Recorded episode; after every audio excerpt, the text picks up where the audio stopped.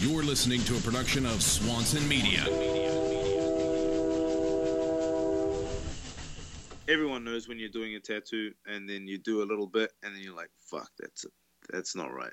It's a little bit wrong." And you do something to try cover it up or whatever. You know, there's always those aspects, man, and it always happens. So like, it's just taking more time, slowing down, being a little bit more precise, and then knowing exactly how things heal so that maybe this certain color doesn't look this way when it heals so you don't use that use this. And it's just little things like that like that fine tune it you know?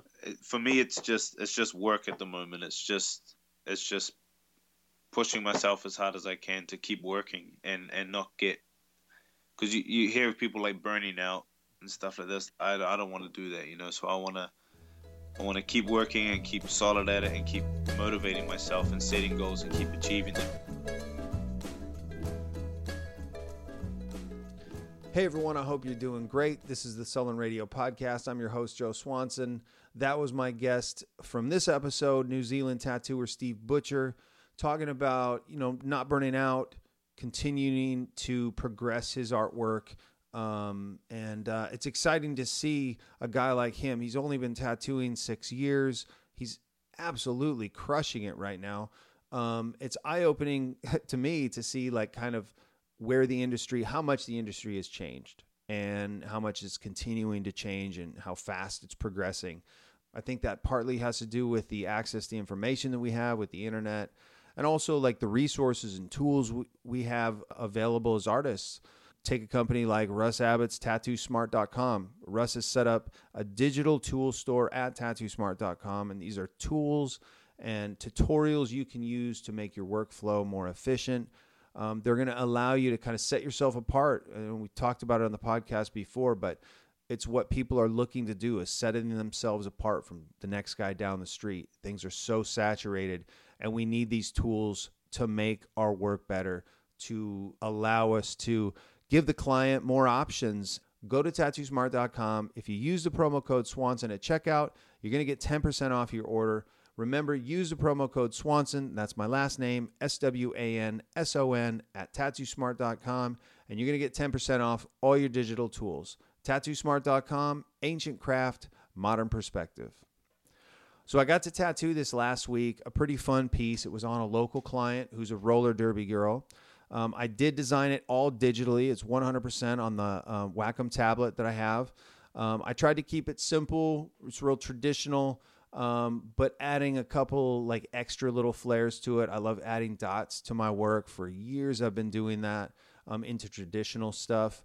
Um, and then like the flowers that were on the piece that were in the roller skate itself actually matched flowers that are up above on a piece that this um, client has on her upper arm too. So, like for me as an artist, it was fun to see the arms start coming together. It's not just individual pieces anymore. Like they stand alone and they look good, but you see the bigger piece of art kind of forming in the sleeve. And um, I really dig that. You know, it's it's really fun for me to see that kind of stuff come together, and I had a great time with this piece. And if you want to take a look at it, you can check that out. Um, and all of my work on Instagram and Twitter at OG Joe Swanson. You can also check out the new SullenRadio.com website, which is launching soon. I hope within the next couple weeks, um, if not sooner. So go check that out, SullenRadio.com while you're there, do me a favor, guys. Also, sign up for the newsletter. You can do that again at sullenradio.com. You're going to get access to um, interviews, extra interviews, secret interviews with artists from around the world. Inspirational, insightful, some filled with advice on tattooing, business, life. So sign up for my newsletter, sullenradio.com. I really would appreciate it, guys. This is the Sullen Radio Podcast. I'm Joe Swanson and this is my talk with tattooer Steve Butcher. This is Sullen Radio with Joe Swanson, the premier art driven podcast. Hey, everybody, this is Joe Swanson. Welcome back to another episode of the Sullen Radio podcast. I am super excited to talk with uh, my guest tonight, Steve Butcher. How are you, man? Good, man. I'm good. How are you? I'm great. You know, you just uh, we were talking before the show. You just finished up a big uh, couple day rib shot, huh? Yeah, that's the one, man. big big work seems to be uh, what you're into these days, man. And then the hyper color realism is just it's on another level. And you know, I Thank you. personally think you know you're one of those guys at the at the top top of the game here with you know tattooing and it's exciting for me as a tattooer to talk to you man because i see these big pieces that you're doing and i see these hyper realistic stuff like i mean talk about like the kobe portrait um Yeah.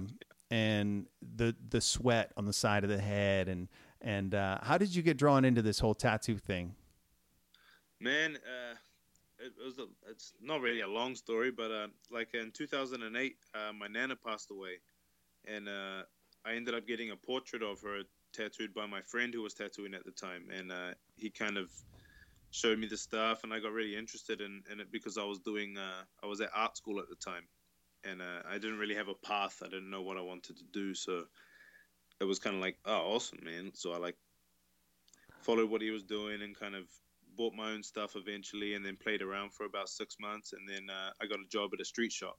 And that's how i kind of got you know like and then just seeing people like nikko and mike devries people like those at the time who were like the front runners of color realism it was like wow. You, were know, getting that through the internet? Yeah yeah internet magazines it was mostly magazines for me because uh,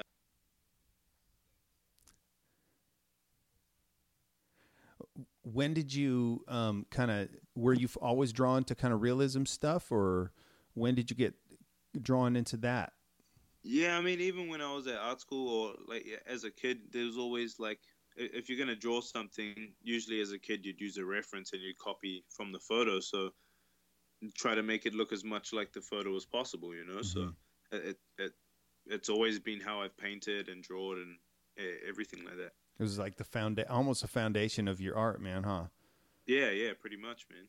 Yeah, I remember being in art in art classes early on, um, doing different stuff. You know, I mean, drawing with pencil. You know, we would do, you know, just like in th- third and fourth grade. I remember doing these weird like um, experiments where you'd blow ink across the page and Yeah, um, yeah, dude. you know, and then they had us doing stuff for, um, you know, like a local, I think it was like a local energy company or something like that had a campaign that they wanted to do. So they had all the students at the, at the school draw up these different, um, almost like posters, you know, it was like, Yeah. uh, but it was like eight and a half by 11 sheet of paper or maybe a little bit bigger and, uh, with slogans. And so it was cool, man. I, I remember even back then, I was doing all sorts of stuff from I mean from lettering because you know you're doing a poster f- that has a little slogan on it you know for yeah I mean you're Yeah. you're a hired you're a hired artist at that point working for this electrical company but I remember doing it back in those early early times and having a foundation of different types of art was really I think for me now was is key Yeah, you know in my i think in my success in my art today you know having experience with different stuff that's the thing, man. Like doing art school, you, you do everything. You know, it's not just one thing. So like you you get, and then in your own craft, you tend to bring aspects from all those things into your own into your own mm. art. You know. yeah when man along this first like when you first started tattooing do you remember the point where you said man okay my work has gotten to a level that's at the you know at the highest level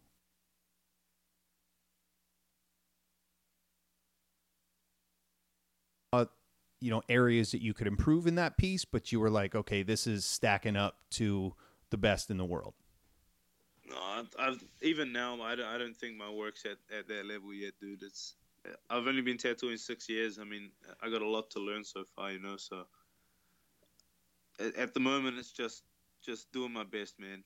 But like, there's definitely been that one tattoo, maybe like the uh, the Iron Man I did on a dude's thigh, like uh, where he's on the water uh-huh. and there's like little Iron Men flying above, like in the background and everything. Like, it took like 32 hours, but when I finished that, I was like, fuck. Like, I, I was super impressed, like super happy with it. Mm-hmm. Were there moments in that piece where you were where you were um, freaked out, or were, had you prepared enough prior to going, you know, needles to skin that the the piece kind of flowed? I, I'd kind of prepared enough, man. I, I'd stared at that photo for so long, and stenciling it took like three hours. Like every little tiny bit I, I put into that, and I gray lined the whole thing on the day, so I had like a solid stencil the whole time. You know what I mean? So it was just like paint by numbers almost. It was just like it was fiddly as fuck, but it, it, worked. You know, it worked.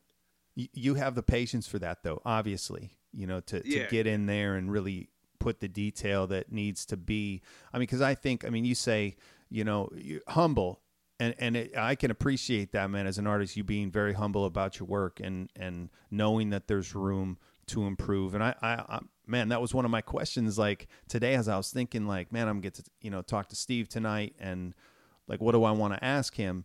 and it it would be like when you're looking at these tattoos where do you think that they can improve because i look at them and i go damn man tattooing's gotten crazy good you know and and there's these pieces that are being done that are so hyper realistic you know and and steve's doing them in color where do you see that you can improve on this shit because it's it's amazing and mind-blowing to me yeah uh, it's i don't know man like there's there's always like everyone knows when you're doing a tattoo and then you do a little bit and then you're like, fuck, that's a, that's not right. It's a little bit wrong. And you do something to try cover it up or whatever, you know, there's always those aspects, man, and it always happens. So like it's just taking more time, slowing down, being a mm-hmm. little bit more precise, and then knowing exactly how things heal so that maybe this certain color doesn't look this way when it heals, so you don't mm-hmm. use that, use this and it's just little things like that, like that fine tune it, you know. That's interesting talking about color palette and you know, I think it's one thing that people can, you know, almost set themselves apart with these days. It's it's hard to I think set yourself apart, but color palette's one of those things that you can whether you're doing traditional work or or, you know, hyper realistic stuff, you can if you know your color palette well enough, you can tweak it or minimize it or expand it to, you know, just put it off uh, off just a little bit than what yeah, yeah. somebody might you know normally think that they would see in that portrait. But yeah. you know it, it's cool man. I love to see the stuff that's that you're doing you know that dog portrait that you just did with the snow on the face. Um you know that super killer. And and to me looking at it you know i i haven't seen you tattoo but just a little bit um last year's uh, palm trees and tattoos but you know it, it appears to me that there's enough black in that that as that thing ages, you know, and that br- those browns lighten and that kind of stuff happens, that you'll still be able to see that dog and you'll still be able to see that detail kind of age well. Yeah. Well, that, that's that's that's one of my like uh like one of the things because a lot of people say that it's it's not gonna last. You know what I mean? Like if you put that much detail in, it's not gonna last. But in my opinion, if you if you put enough darks and enough blacks, the blacks are what's going to hold for the longest time. So it, it's going to hold the piece together no matter what. Mm-hmm. It, the colors might fade and it may perish, and but that's what tattoos do. You know, I reckon it's kind of cool when you see a faded, muted tattoo. You know, it's like it's aged. It's it's had life. So like, if those portraits are going to look bad in 30 years, who cares? but I like personally, I don't think they will. I think the black and everything's going to hold them together. But even if they do, I'm, I'm you know, I, I think that that's a. I mean, I,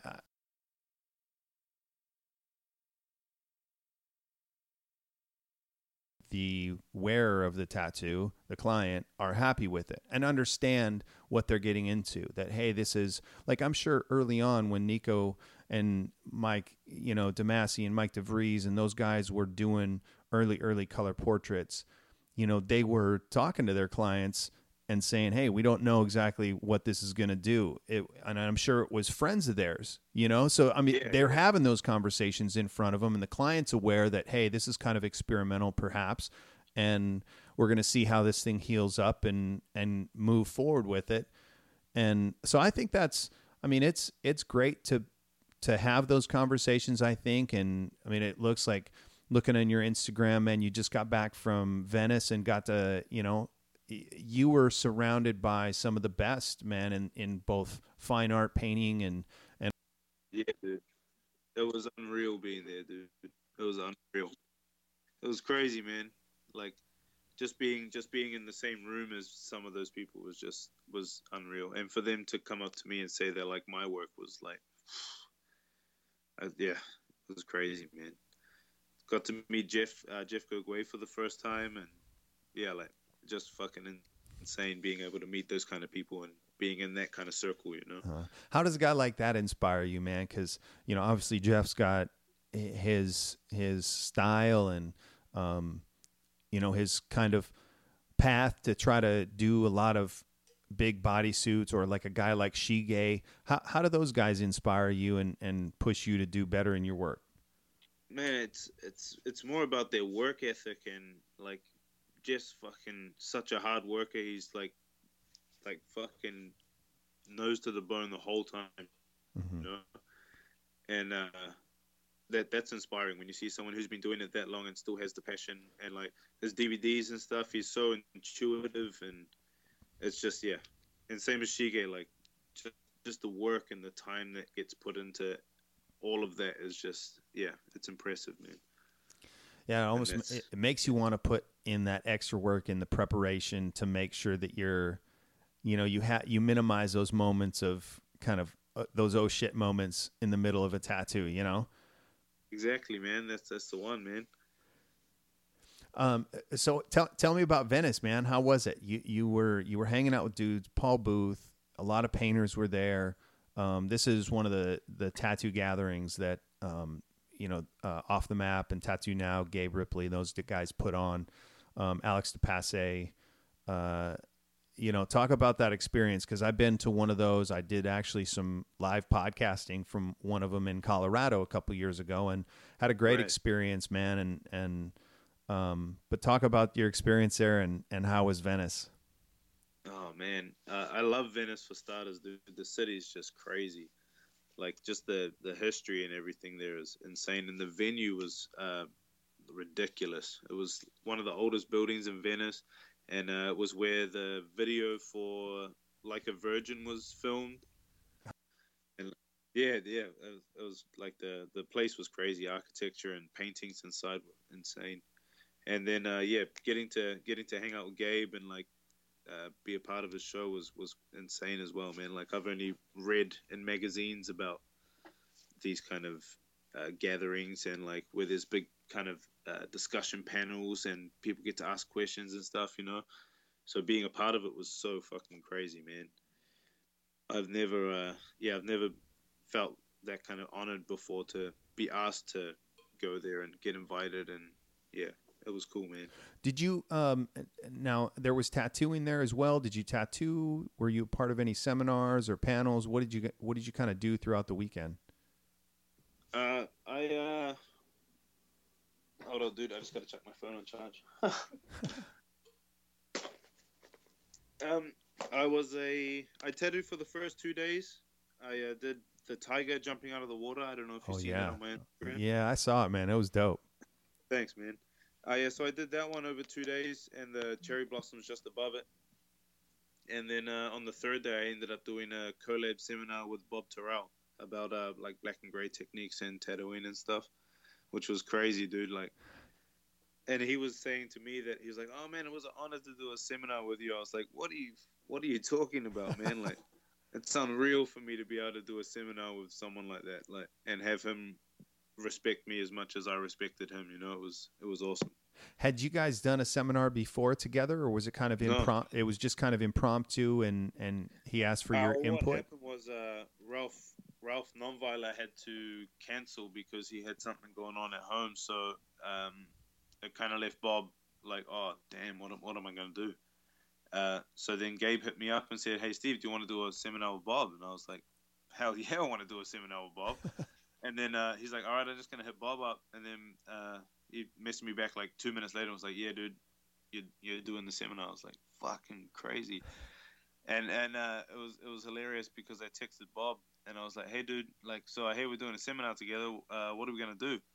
And he's like, "I don't know, man. Like, uh, like Ralph was gonna make a, a PowerPoint, and but I don't know. We'll, we'll just kind of wing it." I was like, "All right, all right, dude."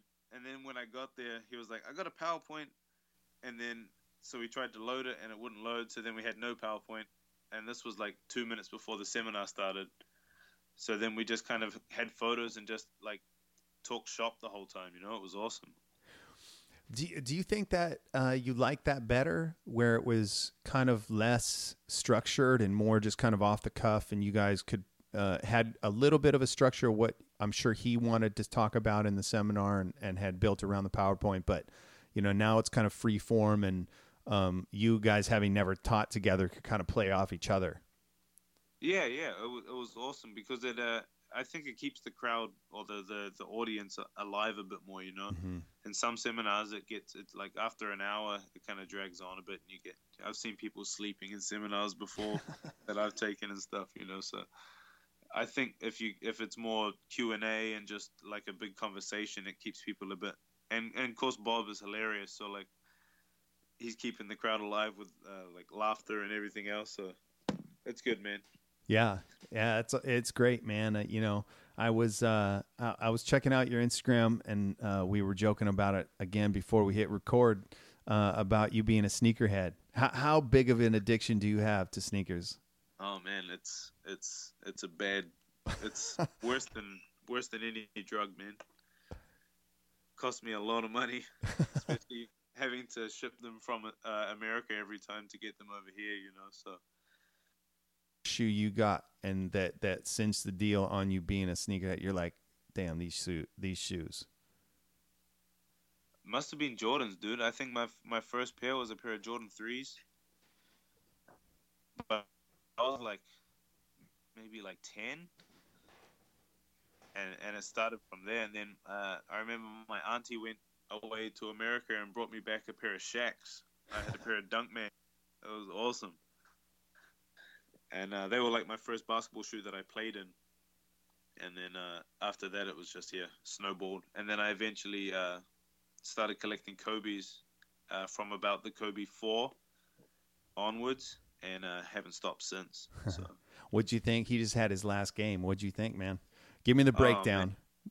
I took I took the day off work. I like prepared the day, had everything set out, had the had the TV ready, and dude, he fucking went off. It was crazy. I've never seen never seen anything like that. I seen a comparison. It was like uh, Kobe had 60 for his final game. Jordan had like 15. Iverson had like 13 and like there was like three others that had like all under 20 and uh-huh. then kobe had 60 you know. It was insane. What what do you think that is man? That that it's the mamba mentality man. It's the mamba you know. He's hmm. he's i don't know he's something else. Him and jordan. Dude that's why i'm upset about space jam. Space jam 2 is lebron. I'm i'm fucking upset about that you wanted it to be that Kobe. Be Kobe. yeah. As a, as a super fan, you got no pull in that, man. Is there no place that we can petition to get this changed? You know, bring Kobe in. So, I don't think so. I think uh, they just I just seen on uh, Facebook the other day. I've seen a few times now that it's confirmed and it's LeBron James. And that guy's been acting. Uh, I just, I, I was just uh, hanging out on a on a day off, and I watched that um, movie Trainwreck, and uh, LeBron was in that movie too. He's getting some acting gigs now, man. Yeah, man. I think it, I like. I don't know. He's more of a character than Kobe is. Yeah. You know, he's got more of a personality, more, I suppose, but still, it's just sixty. If it's gonna follow Jordan, it should have been Kobe. Yeah. Yeah, man. That's uh, it's crazy. Any other sports that uh, that you're super into, or is it pretty much basketball? Um, what else? What else you got going? Pretty much basketball, man. Yeah, that's it. For me, it was sports anyway. Like I watch rugby. Mm-hmm. you got to watch some of the games. Yeah, yeah, you have to, uh, for you know, out of pride, right?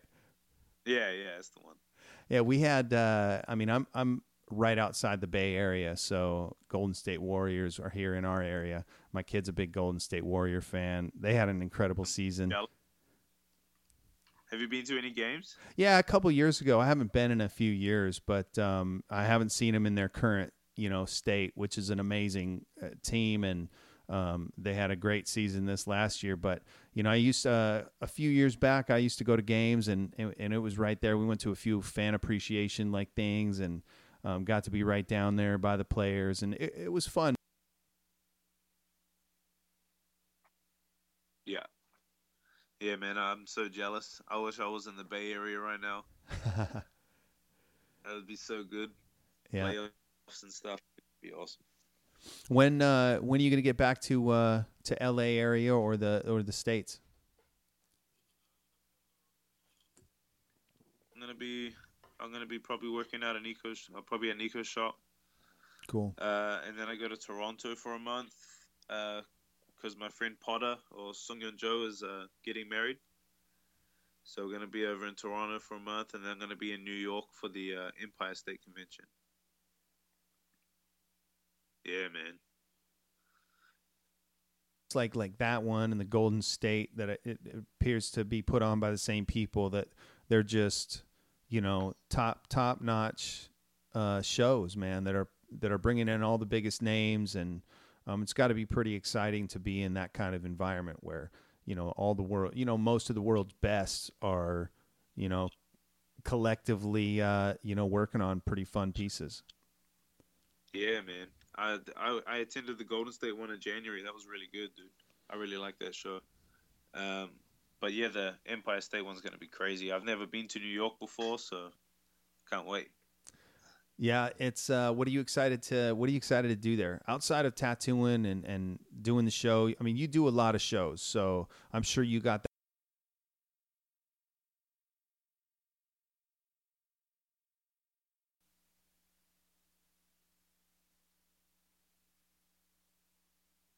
On a fun piece at the show, what are you excited to see in New York City? Oh man, everything sightseeing first, like Statue of Liberty, stuff like that, Empire State Building, the memorial. Uh, but eat, man. I've seen so much, so much stuff on like uh, we have Sky like cable about um, American food, but like New York is the spot, like Uh-huh. for crazy food. I'm, I can't wait. Well, any listeners out there that hear this, you better hit Steve up with a direct message on where to get that good New York Yeah, food. You know, the legit stuff. Don't don't bring any crazy stuff towards him. But uh, you know, like we're talking what, like pizza. You gotta you gotta get a good pizza spot, right? You gotta get a good pizza spot, definitely. And what else? What else? Uh, what other kind of what other kind of stuff is out there, man? What do you what do you want to try? I don't- Okay, yeah, yeah, that guy's crazy. Yeah, yeah, he's crazy as. But he he was in New York and he had like a donut burger. It was like a glazed donut with like a burger in between it, and I was like, dude, I gotta try that. Yeah, you It's should like- you should try that one. That that sounds insane. It seems like a one of a kind winner. yeah. Man, that's great. Traveling, man, it's got to be fun to be able to have a home base. Like, I wanted you to talk about uh, working at uh, Matt's shop there, and and because it seems like you guys have a pretty decent crew that it, that is grounded, and then you guys go and do your travel and conventions. Um, talk about that kind of the difference. You know, you got that solid home base, but you're going, you're traveling for a month, and you're in Canada. You know, I assume living out of hotels and friends' houses, and uh, you know, how is that? Dude, like, uh, I, I love working at the shop, man. It's, it's fucking awesome. Matt's a Matt's a really good dude, crazy good artist, and uh, he pretty much helped me, like, taught me everything I know about realism. You know, so he he's an awesome dude, man. I love working at the shop, but can't get enough of traveling, dude. Mm-hmm. Just getting around, being able to see everywhere in the world and and experience everything and work with all these different people. It's it, you can't you can't change it for anything, you know. Mhm. And and that's that's what helped me get to where I am now. Is working with all these different people and asking questions, not being that shy guy and being that dude who just is annoying at and asking you all these questions, trying to sap all the knowledge I can out of you, you know. That, that's that's what I think you should like. If, if you want to get anywhere in this game, you got to be able to work with different people and travel. You know. Mm-hmm. Yeah, it, it seems like that's a big, a big lane that people are taking up in tattooing right now. You know, Um, I was, you know, I was thinking about it just this other day, just you know the the convention scene, how it looks, you know, how things are coming across on Instagram, like kind of just getting a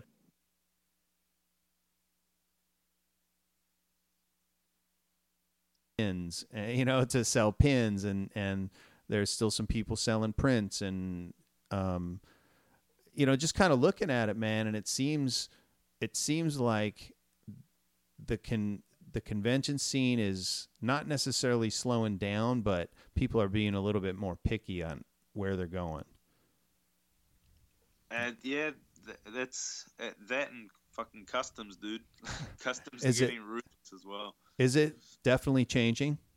Yeah, yeah, it really is, man. But uh, I th- I think it's the people are just being more selective because it's there's so many shows now you can't go to all of them. Mm-hmm. Like 15 years ago, there was like the good shows, and it was like maybe one a month or. But I mean, if you wanted to go to shows and didn't want to break, you could go to one every single weekend of the year, and there's a show somewhere. You mm-hmm. know what I mean? You and, could probably uh, you could probably catch one in the middle of one of those weeks too. yeah, yeah, exactly. You know, it's it's crazy, dude. And there's, uh, I think it's just oversaturated, so people are just being selective now because mm-hmm. there's just too much to choose from. Yeah. Do you have a favorite show that you've been uh, like?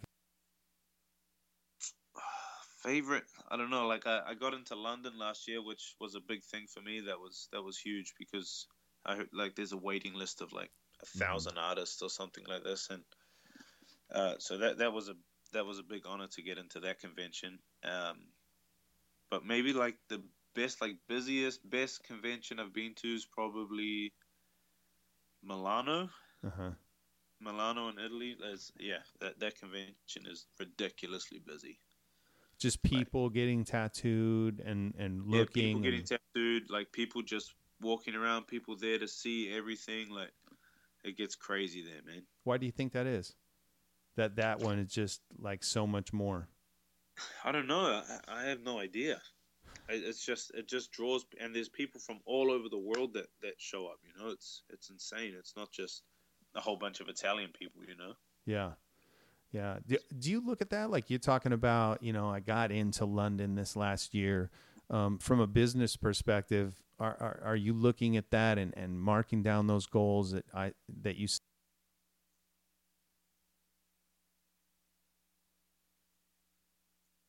this is something that I want to accomplish. Um, you know, tattooing's fun. I think people sometimes forget that, you know, Steve Butcher not only does great tattoos, but he's a brand. And you know, you got guys like Ivano Natali who understands that. You know, Steve Soto. I mean, they're from that same line. You know, Ivano worked with Steve, but Steve understands that branding. And I wonder how much is that playing into you know your decisions and and and and your work. You know.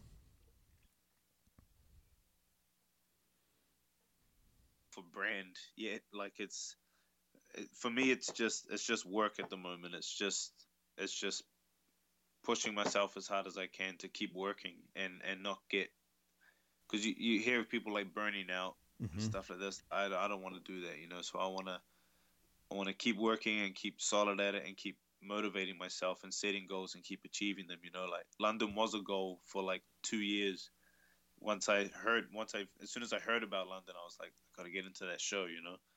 And so like I, met the guys from Tattoo Life magazine at one of the conventions.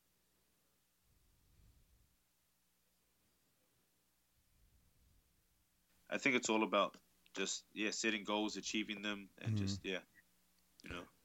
Do you still uh like when you're talking to somebody like that early on, or you you know, and and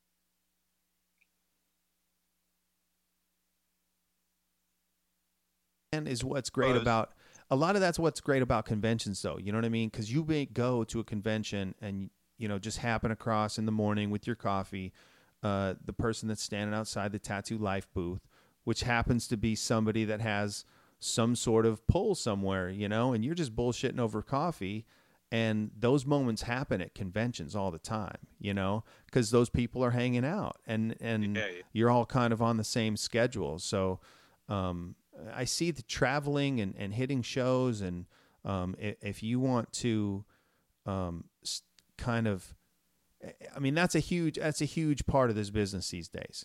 You know what I mean? And I and, I guess I don't. Um, there's a lot of other lanes like we talked about, but man, it seems like that convention, having a home base, and then traveling and hitting those those shows that are gonna um, showcase your work the best. Um, Yeah. A lot of the a lot of the top dudes are doing that. So Yeah, man. I think it's all about networking. You know, networking is is the key to everything. Like yeah, that's what's good about social media.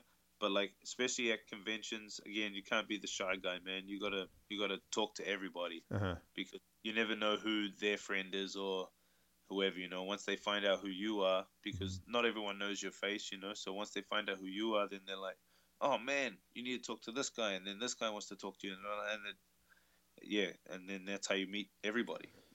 yeah. That's pretty much did, you know.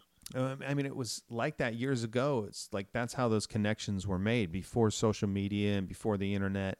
You know, guys would go on those little, you know, the the tours to the tattoo tour, you know, the convention tour, and they would go to the f- three, four shows a year that, five shows a year, whatever, uh, that were they knew their buddies were going to be at. The other guys that were top in the industry were going to be at, and that was their connection. You know, they they had to go and do that. Well, now you can kind of get that, not that face to face connection, but you're you're seeing that person's work every day. You're seeing everybody's you know uh, life unfold on on social media, Facebook, Instagram. Um, it's impacted the industry, you know, hugely. You know, because you're connected now. You have you're connected to building a clientele in uh, China, or you know, from China or from wherever in the world, and you Yeah. can if you if you promote it the right way, you have that connectivity. And it's it's it's pretty wild. it's true, man. I never thought about it like that. it is pretty true. Yeah. I mean, a guy like Boog, like, look at it. I mean, I've talked about him on the last couple podcasts, but I think it's, it's such a, a unique thing that we have in tattooing that we can do it. We can travel, right? We can travel anywhere in the world, drop into any city. And, you know, if you have the right equipment, you could pretty much be making money within a matter of uh, you know a couple hours if you know how to hustle yourself at the at the coffee shop you know uh, or Yeah. local bar and um, you can you it's not many industries that you can do that anymore and a guy like Boog has taken that kind of mentality of being kind of nomadic and being able to you know do his craft anywhere in the world and he truly has built a network of clients in different markets all over the world in the asian market in the you know middle eastern market and the russian market and you know the european market uh, america like all over it's pretty it's pretty amazing to see you know what's happening and what people are being able to accomplish in tattooing these days Yeah, man. And he's crazy. He gets around, dude. yeah Like he's been, he must have been traveling for like 20 years by now. I don't know. He needs to just. I'd, I'd be so tired of traveling by now. i think It's been two years.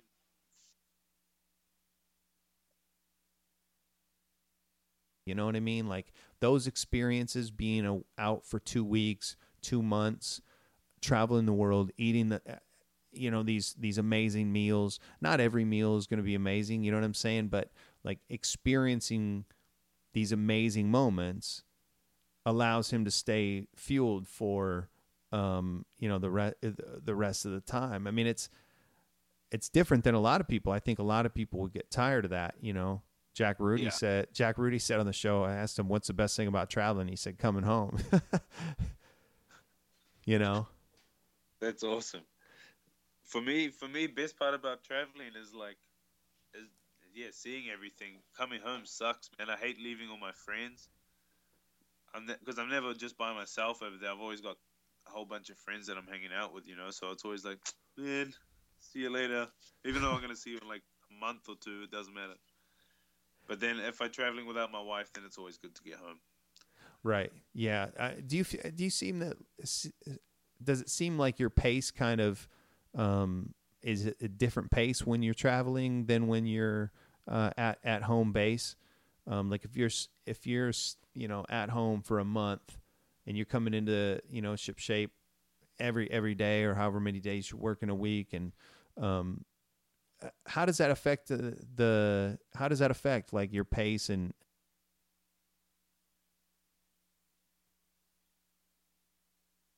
Uh, no, I, I enjoyed time in both places. So you know, like uh, I've I've always at the start of the year I kind of book my year so I know when I'm home and I know when I'm away. So when I'm home, I enjoy it. When I'm away, I enjoy it. You know, mm-hmm. the guys at the shop are fucking hilarious. So we we just always have a good time in the shop when we're tattooing and stuff. So it's always good fun to be at home. Mm-hmm. Yeah, uh, yeah, definitely.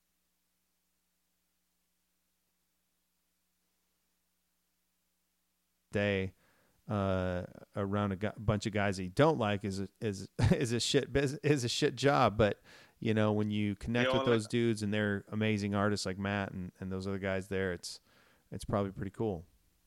I suppose I suppose when I'm away, I, I to a bit slower. So at, at home, I'm always quite quick. Like they they're always like, "Oh fuck, you're working late today," but it's like 4 p.m. or something like that. and I'm like, "Fuck you, man." But we start at 10, so like uh, I'm usually yeah. You like to get out of there fast. Get eh, get in at 10, get it done, and head get out. done, get out. That's the one. All right, because I live an hour away from the shop as well, so it's like a drive and traffic and fuck, it sucks, dude. Driving home, so I'm always like, get home, and then ah, relax, you know, for the day. How, how, when do you do your artwork, man? When do you when do you do your preparation and stuff like that?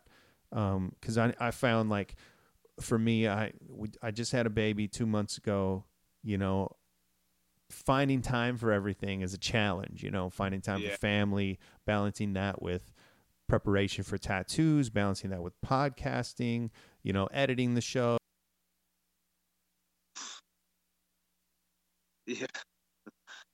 Yeah. Uh, it's just at home, bro. As soon as I get home, emails, uh, like interviews, whatever I have to, whatever I have to get done. You know, searching for references, mm-hmm. or sometimes it'll be like on my way in the car while I'm driving. I'll be looking for references, or whenever I can get it done, man. Whenever I can get it done. Do you have all the stuff like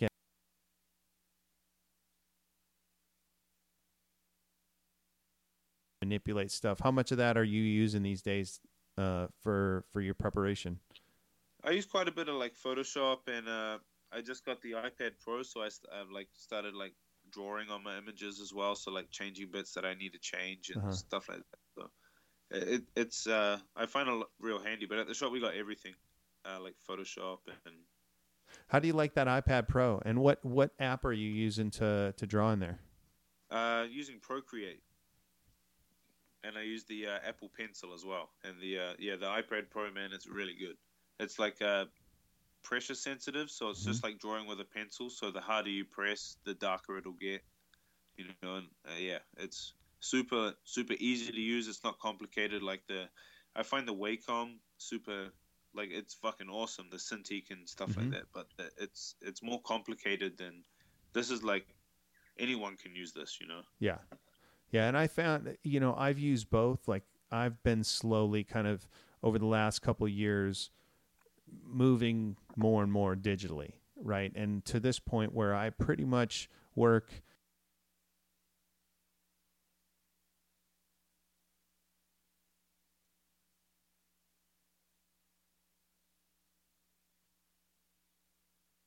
is the program that I use and I was using Sketchbook Pro which I think personally, and uh, and that came from using that on the iPad, right? When I yeah. was first like getting into digital shit, I was um, it was just on the iPad because I had an iPad. My buddy Steve Johns down in uh, Southern California, and he told me, "Man, just try Sketchbook Pro." Got on it. You know, my buddy Matt Hodel was, you know, barking at me about getting on the Wacom. You know, you gotta, you know, get on the digital revolution and um, but I stuck with the iPad for a while and, and did do some preparation for tattoos on it. But I found like I was using a, a real shitty stylus, you know, not anything like what's available now. Um, yeah. But it was, but it was still good. You know, it was, it was what I maybe would prepare real loose with initially. And then as I got into the Wacom, I, I started being able to prepare like loose and then tighten everything up. Uh, Yeah. And I love it now, man. I mean, I, I don't. It's just a matter of learning those fine, like the the fine tools within those programs. You know what I mean? Um, because it's whatever platform that you're using, whether it's Wacom, it's a, I mean, they have a bunch of different different types of uh, surfaces that you can draw on, or units that you can purchase, or whether it's a with an iPad. I mean, that iPad Pro, man, it's got it's it makes it so accessible. Everybody's got an iPad, you know. Everybody is going to be able to access that, and an Apple Yeah. Pencil, you know. So it's it's almost broken it open to the masses. Yeah, that's the one, man. I, I yeah, I, I really enjoy it. It's fucking probably the best. Like, cause I I got shown it by Tofi. I don't know if you know Tofi Tattoo. It's uh, Thomas Tofi from Poland. Okay. He's a dope artist, man, and he does that 3D design stuff, and then tattoos his 3D designs.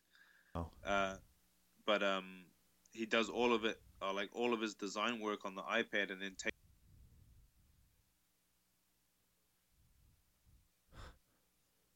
Look at this shit, dude! Like showing me everything. I was just like, "What the fuck? I need to buy that thing right now." And so as soon as I got home from that trip, I went and bought it straight away, and I was like, "Fuck yeah!" How much did when like even when you just saw it and he showed you that and you were like holy shit i need that. How much did you think and how much did it change the way that you tattoo or the way that you prepare? It, it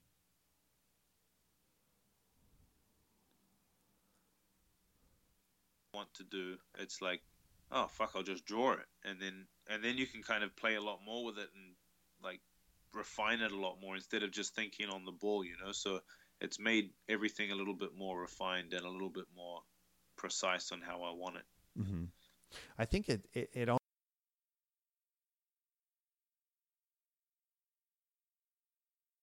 you're not a, uh, not afraid of well if i fuck up this layer it's cool i can just get rid of this layer you know Yeah. I, i'm not Yeah. i'm not refined by damn it i just spent 30 minutes on this layer of tracing paper and now i need to go and make these this section Yeah. and this section 10% smaller and uh, you know redo that section. It, it- man it totally it makes it so much more efficient. So i mean i really think man that it's, it's the future like it's getting more and more accessible and even the wacom are, are becoming more and more accessible and and the programs that you can use on your on your computers and things that people already have it's Yeah, it's coming to a time i think too where and i and i talked about it in um last episode's commercial because uh, Tattoo Smart, Russ Abbott's company, is getting on board with the podcast. And um, there's a promo code if you go there to tattoosmart.com. And if you haven't checked out this company, you should, man, because it's like,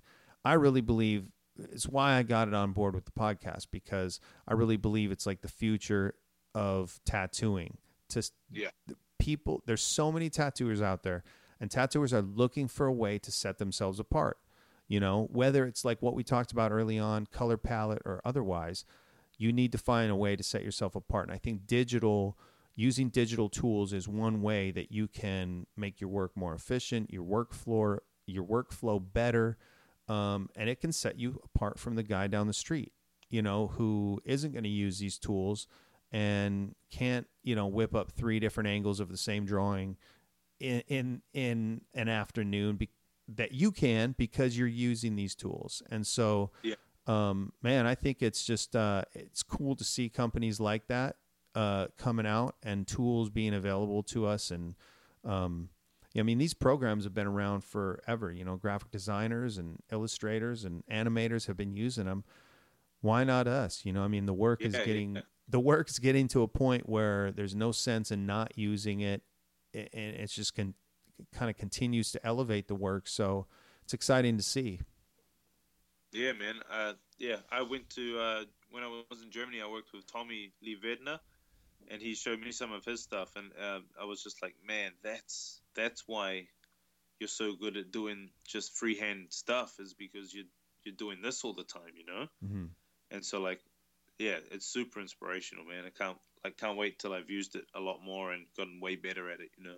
Yeah, and I mean, and to think that's just the beginning. You know, it's just the beginning of of what's available and what's going to be even as things get more refined to just tattooing, you know, and Yeah. and tools and apps become available that are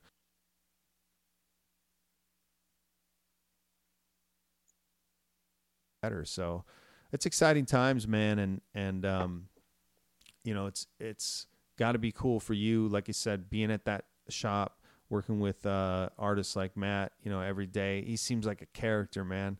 Like uh, practical jokes or what what goes Yeah, on dude. what goes on at that shop.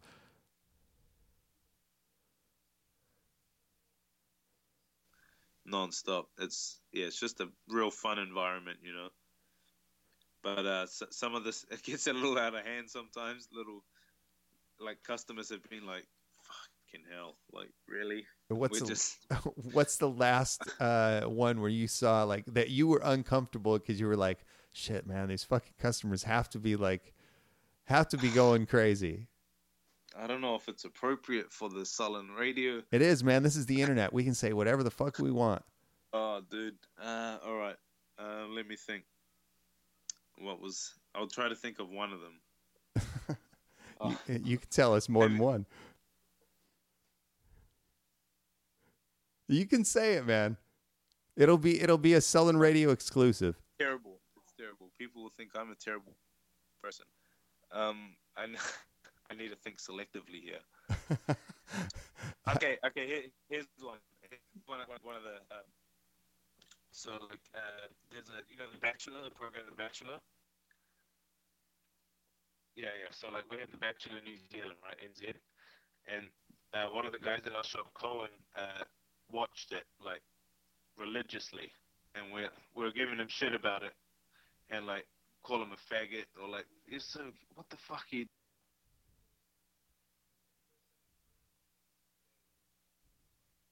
Oh, so Oh my god, that's dude. How how is? I mean, you guys are just. I mean, that's it. That that can. That's an offensive sounding word to used in. Yeah, but in New Zealand it's not like that. In New Zealand it's like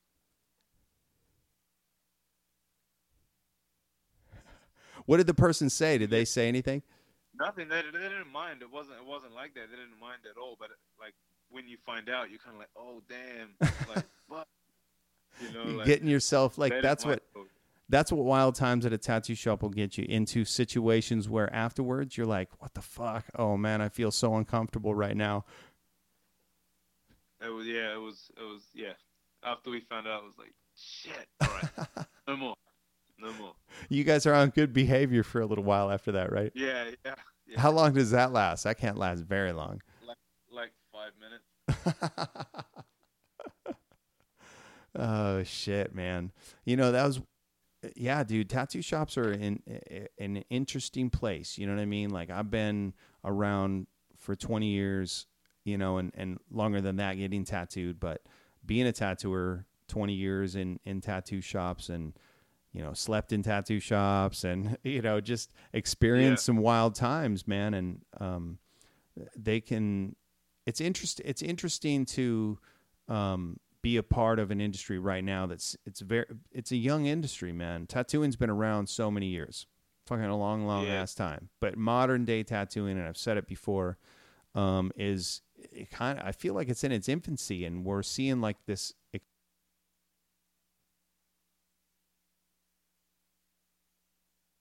You know, people scrambling to f- figure out, you know, where am I gonna, where am I gonna fit, and what can I do, and um, you know, it's a, it's an exciting and it's an interesting time. And so, where do you think it's going, man? What do you see? I mean, you're you're out there um, a lot of the weeks traveling. You're also seeing like what's going on in New Zealand by sta- being at a kind of a home base. So you see that like return clientele coming in too. How do you see the industry change? Has it changed? I think it's definitely changed, man. Not only is it like it's more accepted by by everyone else, you know, but it's it's becoming more of an art form. So Mhm. people are just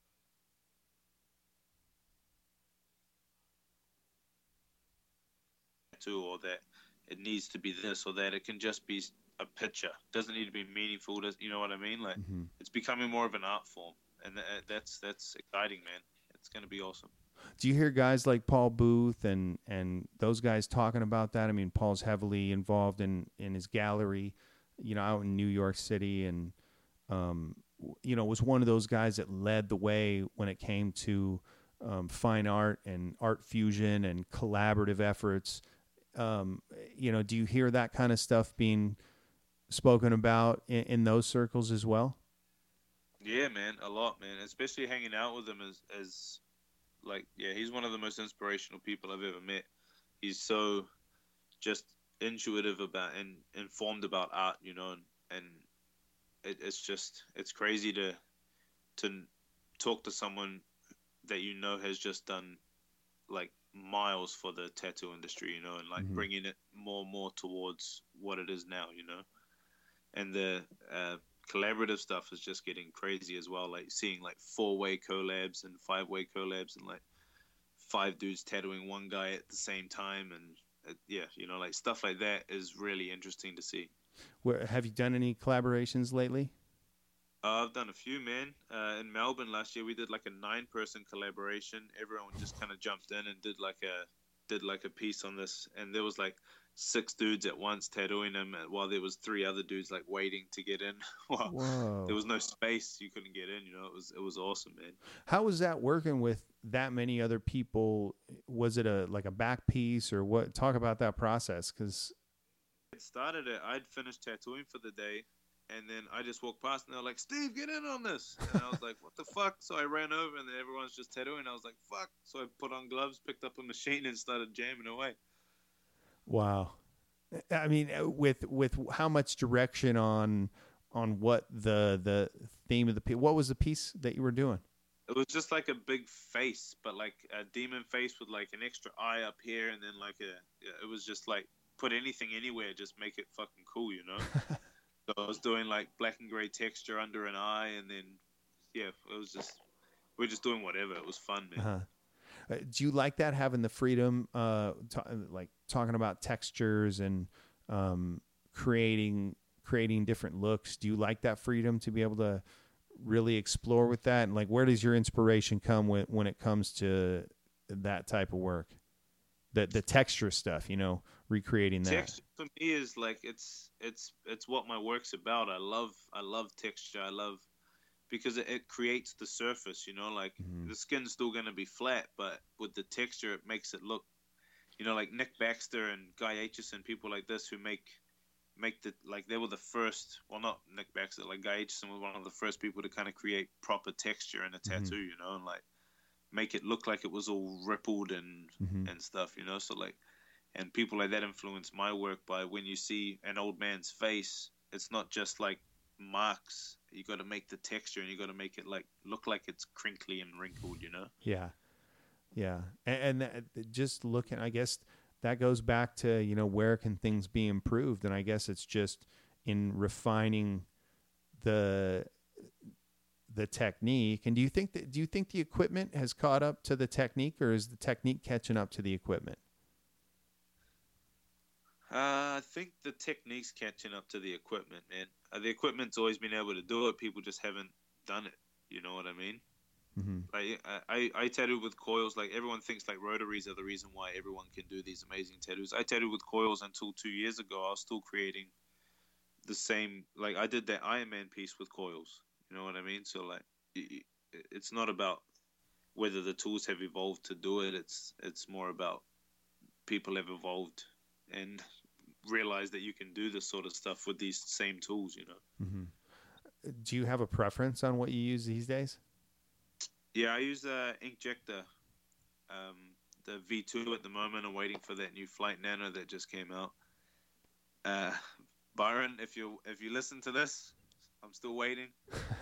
uh, um, uh, yeah, Inkjecta, man, it's my jam. I've tried the uh, Cheyenne a couple of times. Uh, I, for me, the Inkjecta is just a little bit more user friendly. You can kind of mm-hmm. set it up to how you want to use it, and it has a bit of give to it. Whereas the Cheyenne's quite punchy. So if you're not used to tattooing, I I, I think um, it's probably a little rough. You know what I mean? Mm-hmm. For me, Inkjecta is probably the the best. You know, there was a I mean, a couple years ago, it was like the the rotaries started coming, like hitting the scene really, really hard. And um, where do you see technology? I mean, technology is changing everything we do, man. It's the, it's changing the way we listen to music. It's changing the way we, Yeah. you know, operate in our vehicles. It's changing the way that we, you know, pick up our information. Um, you know, how do you, what do you see that's in tattooing these days? The changes that are happening that are, that are good, and do you see any that Well- are that are bad? Well, I've seen that. Uh, have you seen that 3D, the 3D kind of printer thing that does tattoos? yes, dude, I did. That that was like, computer thing. What the fuck is that? dude, I said. I said like when I saw that somebody somebody turned me on to that and and I watched that video and I think the first time I talked about it was on the Mike DeVries episode and um and I was just like holy shit you know they some guy some you know four people on a project took a 3D printer and said hey I bet this could tattoo somebody and with some you know weird rubber band stretched the skin of a person and and made it work in a video um, to tattoo. You know, I don't know how the tattoo looked, the circle that they did on the forearm looked, but I'm like, how fucking many years is it before somebody can walk into a, a little kiosk at the mall, like a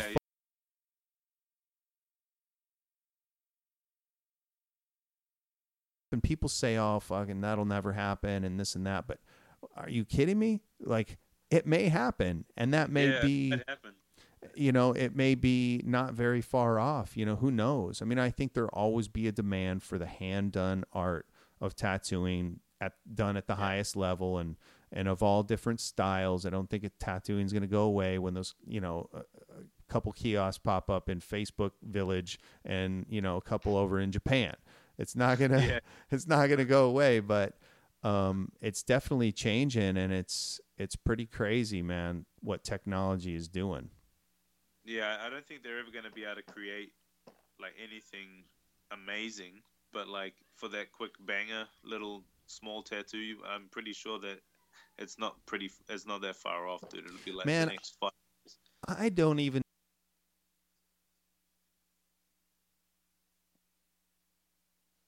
that they had the the the ability to stretch that part of the skin. So let's say they enlarged that and refined it somehow in 10 years to where it could stretch a nice part of the thigh. And Yeah, they yeah. had some sort of you know 3D printer that went around and did all those little marks that you do to get the dopest, you know, color realistic piece and it goes around, you know, the guy lays still and they probably numb his oh, Yeah, I leg beforehand and all of a sudden that you know 25 minutes later or whatever whatever it is. I don't know how long it would take but um, i mean it's it's crazy to think about man and people like probably are tripping like no that could never happen. But i really think that eh, you know how many things we think weren't going to happen and they're a reality now and we don't think that we can live without them Yeah, it's gonna be crazy, man. yeah yeah I'm not looking forward to it if that happens. Well, if that happens, I mean, again, I think it it'll be guys like yourself, and and I think there'll even be the masses, you know, the the blue collar tattooers. It'll still be around for sure for our, I mean, I think for our lifetime. But I think the models of those blue collar tattooers um, are having to change. You know what I mean? You have you have to travel, or you have to, um, you know, have other ways to to to make money, whether that's selling prints or artwork, which has always kind of been the case. But I think the idea that you're gonna, you know, just tattoo walk-ins, you know, or appointments, and you know, maybe open up shop someday, and that's going to be a retirement. I think that model's not valid anymore as much. You know, maybe in Yeah. some areas, but at least not in my area, not in California, out here in in the in the bigger metropolitan areas, and I can't imagine down in L.A. I mean, it's it's so saturated. So um, I think people are people are really looking at different.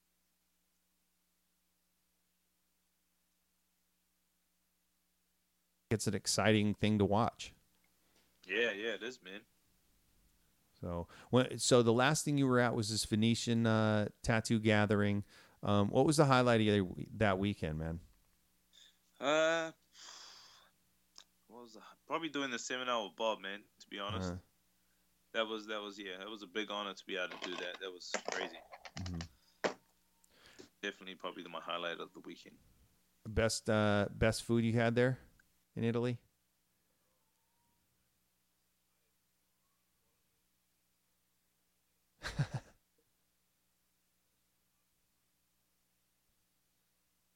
Always come back a little bit fatter and have to have to shred back down.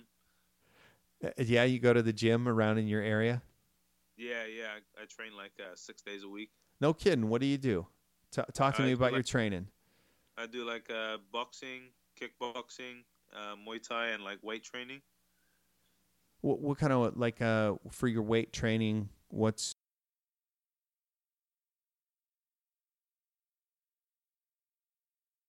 what is it gonna have in it? Oh man, my trainer fucks me up. I, I train like uh, with my trainer like four days a week, and uh, we do like insane ladders. Like this morning was uh, burpee pull-ups with like a bear crawl.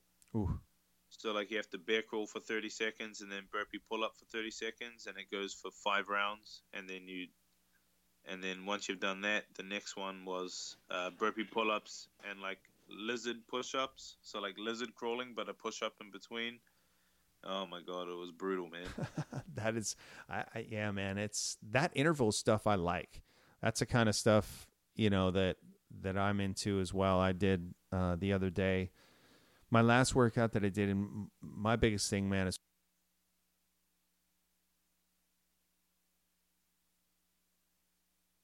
but it's important. Yeah. You know, I find like for me, I need that. I need to get to the gym and and get that energy out. you know, and yeah uh, for me i have to man I've, I, I don't function very well if i haven't been to the gym like even when i travel i try to train in my hotel room or do something What do you what do- what do you like to do if you're just like in your hotel room?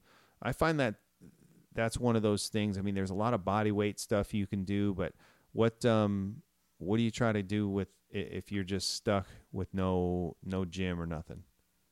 Oh man, it's like push-ups, clapping push-ups, squat jumps, lunges, burpees. You can do heaps of stuff, man. Yeah. Just Yeah, fucking find anything to smash yourself with, you know? right. Yeah, absolutely. You like running? No, dude, I fucking hate running. Me too. It's a I do anything. yeah, such. I do anything I can to not run. Yeah, I, I mean, if I if I'm in a workout, like if I have to run, probably the most that I want to run is like 800 meters. Yeah. that would be like that would be the long of what I would want to run too. Yeah. You know what I mean? If I'm gonna run sprints, you know, like I'll do like 50 meter sprints, but like Mm-hmm. sprint there, sprint back, then 10 second rest, sprint there, sprint back, 10 second rest. I like that. I like that Tabata kind of that Tabata setup for a workout where it's like 20 Yeah, seconds man. on, 10 seconds rest.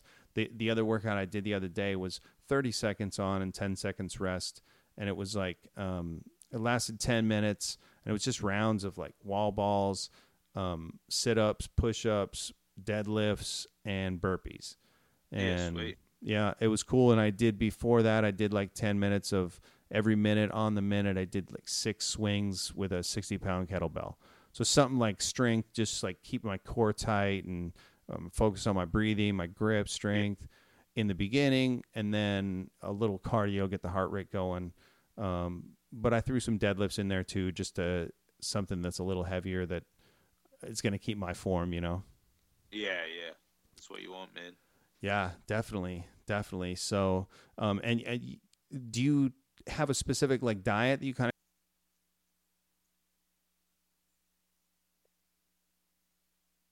not always focused on my diet? And this last um, few years that I've been more, um, you know, active, I've also focused on my diet and what am I putting in my body. Do you do that?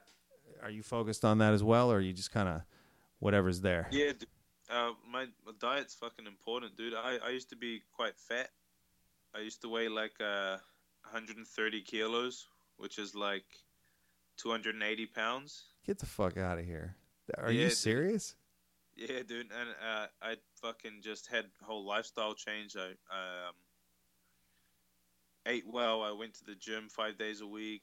Uh, started training with my friend, and I ended up losing like uh, 55 kilos, like 130 pounds, Whoa. 120 pounds. And then uh, after that, I just started putting weight back on, but like the right kind of weight, like muscle size and yeah and stuff like that to try and build myself back up because I got quite skinny, you know, after a while. what did you do for uh, the? What was the biggest change in your diet when you when you lost that, and how long did it take before you started seeing the the weight start shedding off? Sugar, man, sugar was the biggest change. Yeah, I Had to get rid of the sugar, bro. Sugar ain't like I, I dropped carbohydrates completely for about eight months. Um, it was tough, dude. But I, I ended up losing like about forty-five or fifty kilos in those eight months. You know, like I lost pretty much all of it in eight months, or maybe a year. It was close to a year, but uh, I lost it fast. But it was just from no carbohydrates and just like meat and salad, pretty much. You know. How did how did those workouts feel with no carbohydrates? I mean, did you do you find now that as you've reintroduced carbohydrates, that you like your workouts feel better or No, I feel way more sluggish because I like when you just when you don't eat them. Like I I ate carbohydrates because like there's carbohydrates in broccoli, right? Cauliflower, and things. But you're like talking about So, like the breads and the pastas yeah, and the bread and potato and pasta and all that sort of stuff and lollies. Candy is my worst. I eat, like I love I love to eat candy. So like after all of that and like Coca Cola and shit like that. So after I cut all of that, it was a lot easier to Mhm. to lose weight. It almost like if you do that, you'll lose weight without even working out. What changed eh, when you decided or what tell me the tell me the story of you coming to that realization you needed right. to, The story is, I told my wife that if if she couldn't drag my like limp body out of the house, like say if the house was burning down, and she couldn't drag me out of the house, then I have to lose weight. So like for a while she could drag me, and then one day we did it, and she couldn't drag me. So so it was like, all right, I gotta I gotta go to the gym and lose lose some weight. well what was that situation like man where she was like trying to pull you Yeah. you're not pulling you realizing that you're fucked She's laughing. I'm cracking up. I'm like, please, please pull me. I don't, I don't, I don't want to go to the gym. you Hurry see up. you see your fate slowly staying right where it is right there on the floor Yeah. And it was like, fuck. All right. All right. And once you got in there y- you took to it and you were just like man this is this is a good thing and Yeah. Well, I, I started training with my friend because he's the one who took me there. So like after I started training with him, it was more like competition. mhm. You know, like I want to bench as much as him. I want to lose as much as him every week because he was big at the time as well. So like we both lost weight together.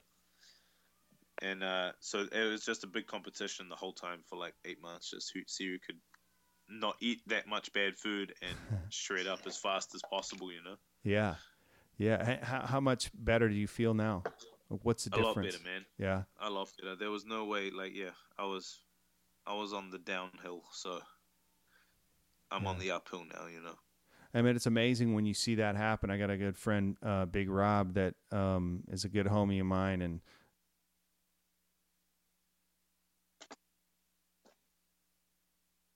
he, he was big, and uh, he's just like, I need to lose weight, and he just started riding his bike, and he took this loop, and it ended up. I think he told me the story was like it ended up being 11 miles, and he told himself, I'm gonna ride this loop every day you know, for I don't know a year or something.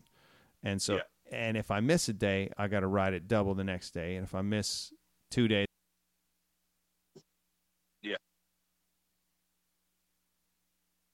He's just started riding his bike 11 miles a day and stuck with just that and just started losing pounds, man. And I think he lost over 100 pounds as well. And it's, man, it's Fuck. motive.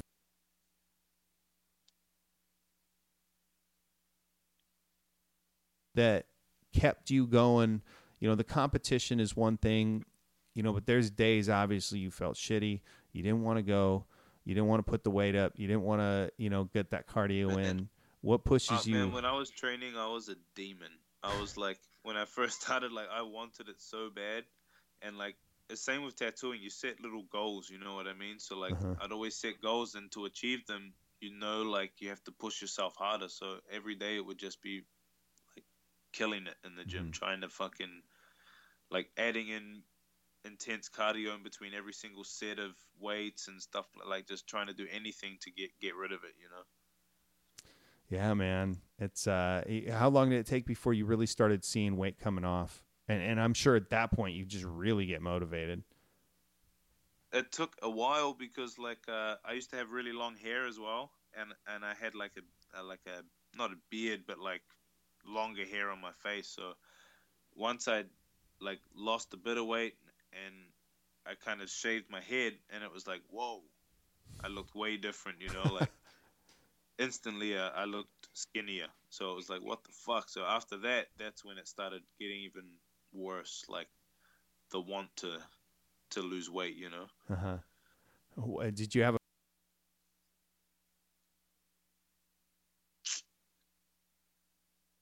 playing basketball, man? Yeah, that was, that was my jam. Yeah, that that was it. Like uh, I go to the gym and stuff, but on the weekends when my friends would come over, it was like it's like an extra workout when you're not even working out because you're having fun. You know what yeah. I mean? So yeah, basketball's the one. Assists or jump shot? Jump shot, man. I'm a Kobe.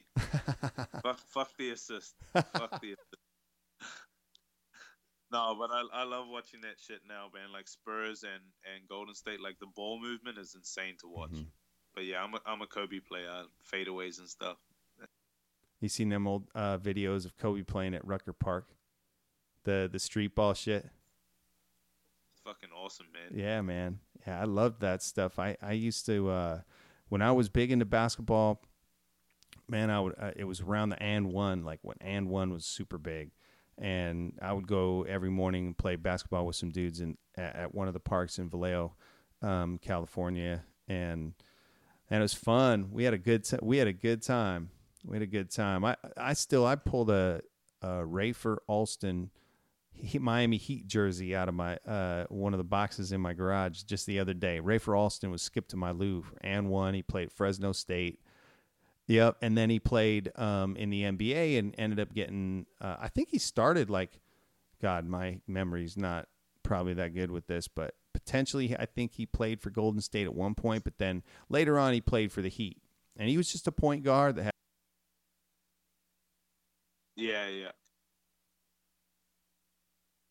That was a cool thing about that AND1 shit and the Rucker Park, you, you know, you did see that ball movement all around. I mean, that was part of it. Like, yeah. can I get this ball behind this dude's head and then over to that guy for the assist on that dunk, you know? And uh it's cool. I love that old shit. Fuck yeah, man! I love watching. Same like Harlem Globetrotters, even though it's yeah. not real basketball, it's still fucking impressive to watch. You know. Yeah, it's an. It, I mean, it's a. It's a. It's still a skill. You know. I saw Har- man. I saw the Harlem Globetrotters. You say that, and that flashed a memory for me. I saw the Harlem Globetrotters back in the day, like when uh, there was a dude that was named Curly. He was a bald headed guy, and he was on there, and that was probably in Minneapolis at like I don't know what uh, what venue that would have been at, but when I was a kid, I saw the Harlem Globetrotters.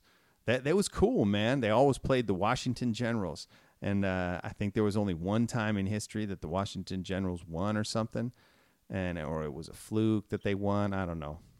Yeah.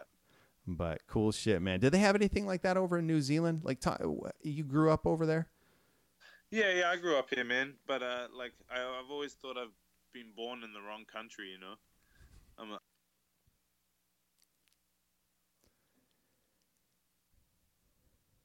food, but like I'm stuck here in New Zealand. well, I mean, shit, dude, you're you're at. Do you think you'll ever ha- get to a point where you'll want to have um, either a consistent place like Bob does? Bob has, you know, I mean, it's in the the same country. You know, he goes from Detroit to L.A do you ever think there's a point where you'll go from New Zealand to LA and kind of split time between uh, those places? Yeah, man, I'd love to. I'd love to. It's just the the thing about getting a green card and stuff like that. It's not mm-hmm. that easy for us. It's like difficult as hell. Like Dan Smith, a good friend of mine. You, you obviously know Dan yeah. Smith. yeah, wonderful yeah. work, man. I mean, love that. Yeah, he's fucking crazy. Love that guy. Yeah, and he's a Kiwi as well. He went to the same high school as me. Uh, no but, um, kidding. Guy, yeah, yeah, we went to the oh, not at the same time, but we went to the same high school. Yeah. And uh, he he was married to his wife uh, who was American citizen, and they still weren't gonna give him his visa. Whoa. Yeah, like, and it he said it cost him like fucking twenty grand or some shit, and, like, lawyers and whatever else, you know. So it's a it's a long process, you know. So I'm, I'm gonna I'm gonna try. I'm gonna try. It'd be cool to do it. Yeah, no, that's that's cool, man. I mean, it's it's legitimate uh, reason. I mean, I'm sure you have the clientele over here and could sustain that, especially in LA. It's got the market, you know, for it, and um, it's like I said, it's exciting to see. You know, people can do that. They can have a place in London, and they can have a place in, you know, wherever else, and Yeah, man. and, Awesome. and split time or you can sit in one spot you know like we said there's so many lanes there's so many different options um, exciting times in tattooing for sure Hell yeah, man. so what's next on your agenda man where where you headed to and and what's uh what's next up in the game plan Uh, two weeks I go to China for uh, the Beijing Tattoo Convention, and uh, gonna hang out there for two weeks, and then I'm in LA, and uh, hang out there for two weeks as well, and then I go to Toronto for the uh, Yeah. next convention. right on man How, china is that uh when you go to any of these places does it make you nervous or does it make you um you know uh think twice before booking a, a show like that Um, no, I like um, it's like a sponsored trip, so like I'm going with uh, Mithra, Mhm. who who sponsor me. So like they're taking me over there and showing me. I I went last year as well, but last year I went by myself. That was a little sketchy.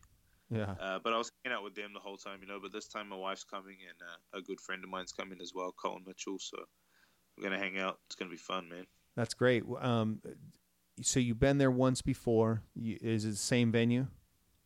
Uh, yeah, same same convention, same venue. Because I, I promised the guy I'd come back the next year. So Right on. man of my word, I'm gonna go back. Awesome, Steve. Man, I you know what? I appreciate you coming on, bullshitting with me, and and uh, um, talking with us for the podcast. Man, it was it was great talking to you, and I really am a huge fan of your work as a tattooer. I love seeing it, and I, I will continue to love to watch it progress. Man. Thank you, man. Thank you. That's awesome. Uh, my Instagram, uh, at Steve Butcher Tattoos, or you can go on Facebook, just Steve Butcher, uh, or on the uh, Ship Shape Tattoo page. You'll be able to find my work on there as well. So, Amazing stuff, man. Thank you so much, Steve. I appreciate man. it, brother. thank you, man.